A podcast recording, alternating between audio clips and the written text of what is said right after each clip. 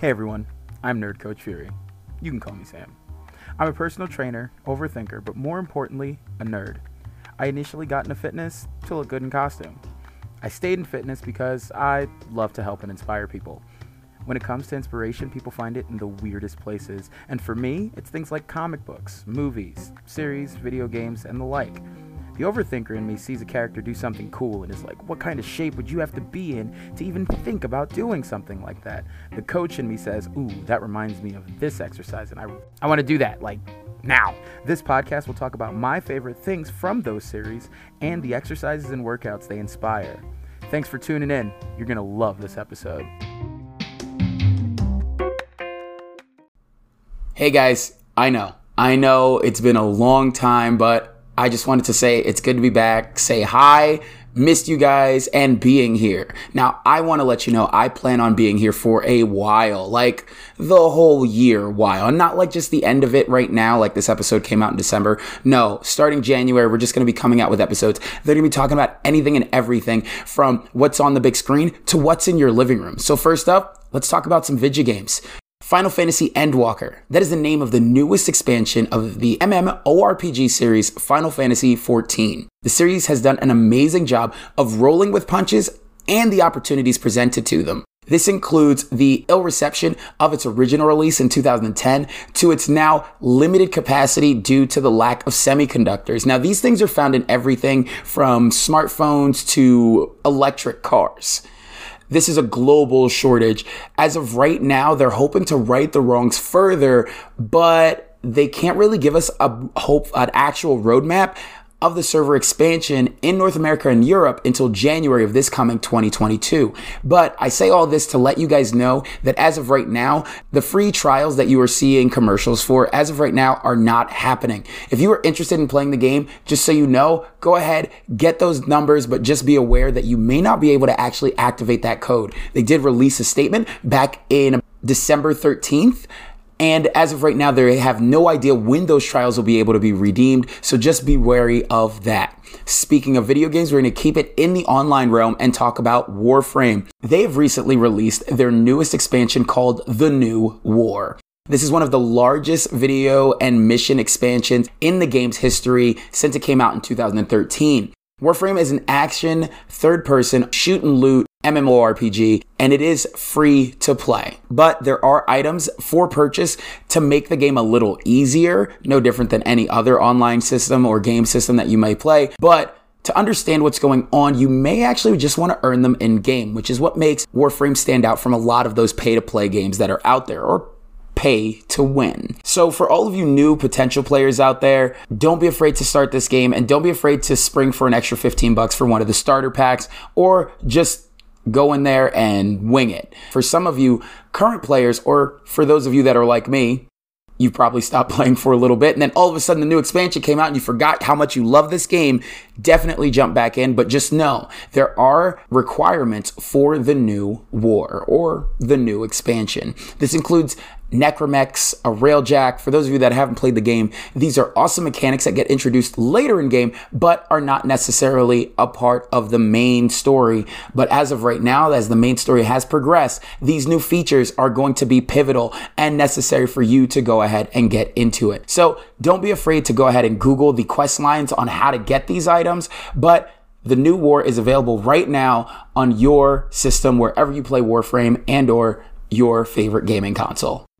Next up, we're going to be talking about streaming. Now, we're going to start with Netflix's The Witcher Season 2. For those of you out there that are not familiar with The Witcher series, it is an amazing book and video game series that Netflix got their hands on. Now, it is action, adventure, science fiction, a little bit, well, a little bit of science fiction, mostly fantasy. But season 1, while gorgeous to look at, has a lot of fans on the fence, especially fans of the original series. Now, they are a little critical of Netflix adaptation due to the liberties that were taken. Some of them are a little fun, are fun little changes. Some are pretty big deviations from the characters and the original storyline. Well, season two is no exception. While we get to see returning complex characters such as Geralt of Rivia and Cahir, we also get introduced to characters like Rience and Lydia. And while they are present in the series, we also end up with the death of some long-standing characters, at least in the original series, as well as swapping some characters for others in certain places. Either way, Netflix's The Witcher Season 2 is available now on Netflix. So feel free to watch it and let us know what you think.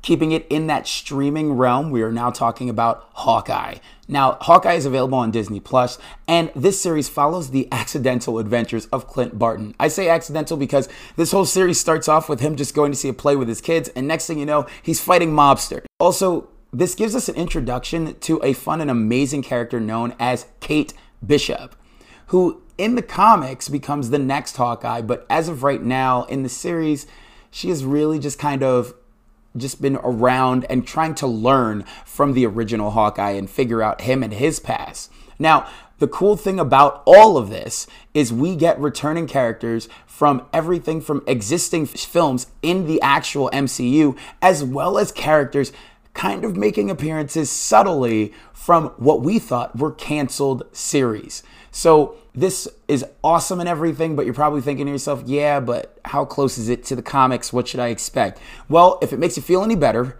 it is being heavily consulted upon by none other than Matt Fraction. Now, for those of you that don't know, Fraction has written one of the most well received Hawkeye series in recent history, or at least recent comic book history. Check out Hawkeye in its entirety as season one is up on Disney Plus, and don't be afraid to check out the Matt Fraction run of Hawkeye on wherever you get your comic books. So now, for our main story, we are talking about none other than Spider Man No Way Home. Now, this is out in theaters right now, and they pulled a pretty strict move on here as it is not on Disney Plus. So, yes, I have seen it. And no, I will not be spoiling anything until uh, I'm going to say maybe a month out. I'm not sure. When they pull it out of theaters, maybe. I've already recorded the episode, so it's up. It's just not scheduled.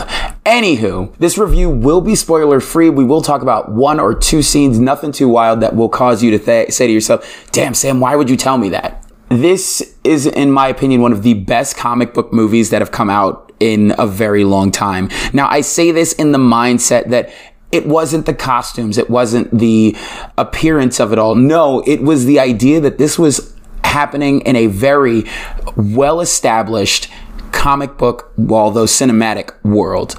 Few details are missed and or not addressed and the easter eggs that are in it that do not affect the actual story still actually make you smile and or just are just straight up fan service. It's an amazing time to be had all parties involved. I will highlight one scene that i thought was a lot of fun. Peter ends up with his soul being separated from his body. This isn't a spoiler. You saw it in the trailer if you've kept any kind of eye on youtube or whatever tv spot you watched. In this moment there is another character trying to retrieve something from his body. Now, this is something that Doctor Strange can do. This is something that Wong can, Wong can do. We see something like this happen in the first Doctor Strange movie when the Ancient One actually does this to Doctor Strange. So to see this happen is actually like, it's kind of harrowing. Like, oh my gosh, Peter's separated from his body. In this very same instance, we see the character reach for something Peter is holding, or Spider Man is holding, or his body. And as Peter sees this happening in the ethereal plane,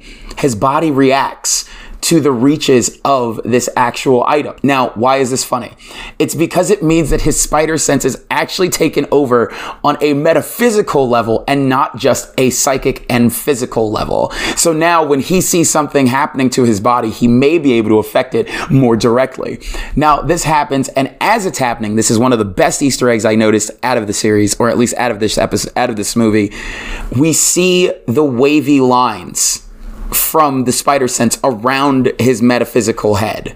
So he's in the ethereal plane. He sees his body is in technical danger and his body begins to react because the spider sense or in the Marvel Cinematic Universe, the Peter tingle is kicking off. And it's just a really fun instance and silly little ad that they had in the movie that I thought was just a whole lot of fun. Now, just so you guys know, there are two post credit scenes. One is a direct update to a beloved character in another film. Uh, and the next part is less of a spoiler and more of a disclosure, as I'm pretty sure it's up on YouTube already.